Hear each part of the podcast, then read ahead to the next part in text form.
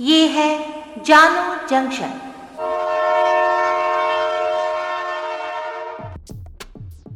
नमस्कार, आज है 28 अप्रैल 2022 मैं हूँ पूजा वर्मा और आप सुन रहे हैं जानो जंक्शन पे Hindi news podcast, news rail. पहले मुख्य समाचार। महाराष्ट्र के धुले में बरामद हुआ हथियारों का बड़ा जखीरा। नब्बे तलवारों और खंजर के साथ चार गिरफ़्तार। बीजेपी ने बताया ये महाराष्ट्र में दंगे की साजिश। जहांगीरपुरी हिंसा का प्रमुख आरोपी कोलकाता से गिरफ़्तार। पटना में दिल दहलाने वाला वाकया कैमरे में कैद। एक व्यक्ति ने बेटी, फिर पत्नी को गोली मारी और बाद में खुद को मारी गोली, तीनों की मौत। असम दौरे पर आज प्रधानमंत्री मोदी बोले, पूर्वोत्तर में अफस्पा को पूरी तरह से हटाने की कोशिशें जारी। शाहीन बाग में एनसीबी ने मारा छापा, मौके से 50 किलो हेरोइन के साथ सैतालीस किलो संदिग्ध पदार्थ बरामद।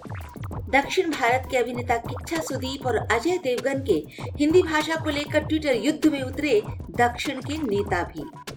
बेन स्टोक्स होंगे इंग्लैंड के नए टेस्ट कप्तान। क्रिकेट बोर्ड ने नाम पर लगाई मुहर। अब समाचार विस्तार से। महाराष्ट्र की धुले में पुलिस को एक बड़ी कामयाबी हाथ लगी है। यहाँ आगरा हाईवे पर एक स्कॉर्पियो के अंदर से नवासी तलवारें और एक खंजर बरामद हुए हैं। ड्राइवर ने इन हथियारों को चित्तौड़गढ़ से जालना ले जाने की बात को बोली है। अभी तक इस मामले में चार लोगों को गिरफ़्तार किया गया है। वहीं बीजेपी नेता राम कदम ने इसे बड़ी साजिश करार दिया है। उन्होंने कहा, ये तलवारें राजस्थान से यहाँ आई है, जहाँ कांग्रेस की सरकार है। ये महाराष्ट्र में दंगा करवाने की बड़ी साजिश है। इससे पहले पुणे में भी ऐसे ही हथियार बरामद हुए थे, जो औरंगाबाद भेजे जा रहे थे। इस बड़ी बरामदगी के बाद धुले पुलिस ये पता लगाने की कोशिश कर रही है कि इतनी बड़ी मात्रा में हथियार किसने और किस मकसद से मंगवाए थे। दिल्ली पुलिस क्राइम ब्रांच ने जहांगीरपुरी हिंसा मामले में गुरुवार को एक अहम आरोपी की गिरफ्तारी की है। इसे कोलकाता से गिरफ़्तार किया गया है। आरोपी की पहचान फरीद उर्फ़ नीतू के तौर पर हुई है। सूत्रों के मुताबिक उसे आज ही फ़्लाइट के ज़रिए दिल्ली लाया गया। फरीद हिंसा के बाद ही फरार हो गया था और पश्चिम बंगाल में लगातार ठिकाना बदल रहा था उसके खिलाफ 2010 से अब तक डकैती, स्नैचिंग, सेंधमारी और आर्म्स एक्ट के तहत कुल छह मामले दर्ज हैं। पटना में बेटी और तलाकशुदा पत्नी की गोली मारकर हत्या करने के बाद शख्स के आत्महत्या करने का वीडियो सामने आया है वारदात पटना की पौष इलाके पुलिस कॉलोनी के ए ब्लॉक में आज गुरुवार दोपहर की है। शख्स ने पहले बेटी के सिर पर पिस्टल रखकर गोली मार दी फिर पत्नी को इसी तरह शूट किया। अंत में खुद की कनपट्टी पर गोली मार ली। मौके पर ही तीनों की मौत हो गई। इलाके के लोग अपने घरों से बाहर निकले तो रोड पर खून से लथपथ तीन लाशें पड़ी दिखी। फिर इलाके के लोगों ने ही गदनीबाग थाना की पुलिस को जानकारी दी। इस सूचना के बाद पटना पुलिस के अधिकारियों में हड़कंप मच गया। क्योंकि जिस इलाके में घटना हुई, वहाँ कई पुलिस अफसरों के घर है। शख्स का नाम राजीव कुमार था और वो बेरोजगार था। उसने अपनी पहली पत्नी की मौत के बाद अपनी साली प्रियंका भारती से शादी की थी। बाद में दोनों का तलाक हो गया और प्रियंका ने दूसरी शादी कर ली थी। प्रियंका सचिवालय में नौकरी करती थी, अपनी माँ और बेटी के साथ रहती थी। ये बेटी उसकी बहन और उसके पूर्व पति की संतान थी। राजीव अपनी बेटी को बेगूसराय में अपने साथ रखना चाहता था, लेकिन बेटी और पूर्व पत्नी इसके लिए तैयार न थी। हत्या के पीछे यही वजह मानी जा रही है। इस पूरे हत्याकांड का वीडियो सोशल मीडिया पर वायरल हो रहा है।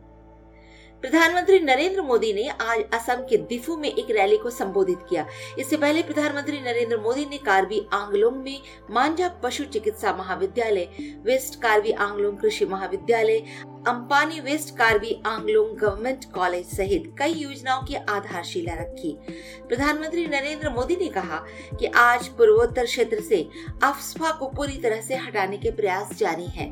दिफो में शांति, एकता और विकास रैली को संबोधित करते हुए उन्होंने कहा कि अफस्फा को क्षेत्र के विभिन्न हिस्सों से वापस लिया जा सकता है, क्योंकि पिछले आठ वर्षों में कानून और व्यवस्था की स्थिति में सुधार हुआ है। उन्होंने कहा कि अफस्फा को पहले त्रिपुरा और फिर मेघालय में रद्द कर दिया गया था। प्रधानमंत्री के कार्यक्रम में रतन टाटा ने आज असम में डिब्रूगढ़ में दिया भावुक भाषण। बोले, मैं अपने आखिरी वर्षों को हेल्थ सेक्टर को समर्पित करता हूँ। राजधानी दिल्ली के शाहीन बाग में आज गुरुवार को नार्कोटिक्स कंट्रोल ब्यूरो ने बड़ी कार्रवाई की है। एनसीबी ने छापा मारकर कार्रवाई करते हुए मौके से 50 किलो हेरोइन के साथ सैतालीस किलो संदिग्ध पदार्थ भी बरामद किया है। इसके साथ मौके से 30 लाख कैश भी जब्त किया गया है।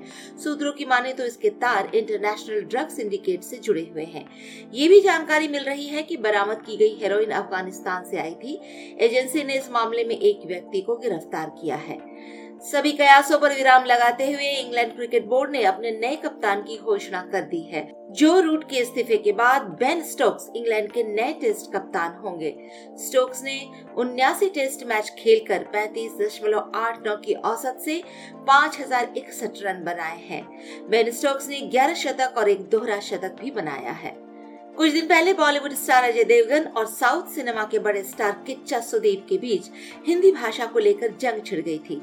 दरअसल साउथ स्टार सुदीप ने एक इंटरव्यू में कहा था कि हिंदी हमारी राष्ट्रभाषा नहीं है। उनके इसी बयान के बाद अजय देवगन ने ट्वीट कर उन पर निशाना साधा था।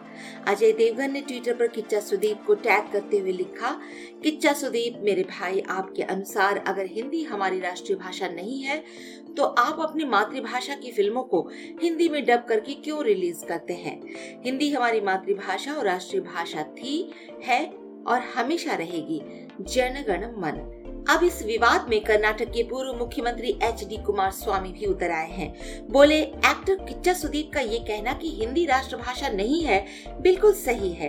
कर्नाटक के पूर्व मुख्यमंत्री और नेता प्रतिपक्ष सिद्धारमैया ने अजय देवगन की पोस्ट पर कहा, हिंदी हमारी राष्ट्रभाषा कभी नहीं थी और न कभी होगी। हालाँकि खुद किच्चा सुदीप ने कमेंट में आगे लिखा, मैं अपने देश की हर भाषा की इज़्ज़त करता हूँ। मैं इस टॉपिक को आगे नहीं बढ़ाना चाहता। मैं चाहता हूँ कि ये यहाँ खत्म हो जाए। जैसा कि मैंने कहा कि मेरे कहने का मतलब वो नहीं था जो समझा जा रहा है। जम्मू कश्मीर में आतंक के खिलाफ बड़ा ऑपरेशन चलाते हुए सुरक्षा बलों ने अलबद्र के दो आतंकियों को मुठभेड़ में मार गिराया है। पुलिस ने बताया कि देर रात पुलवामा में आतंकियों के खिलाफ एनकाउंटर शुरू हुआ, जिसमें दोनों आतंकी मारे गए हैं। एनकाउंटर में एक जवान भी घायल हुआ है।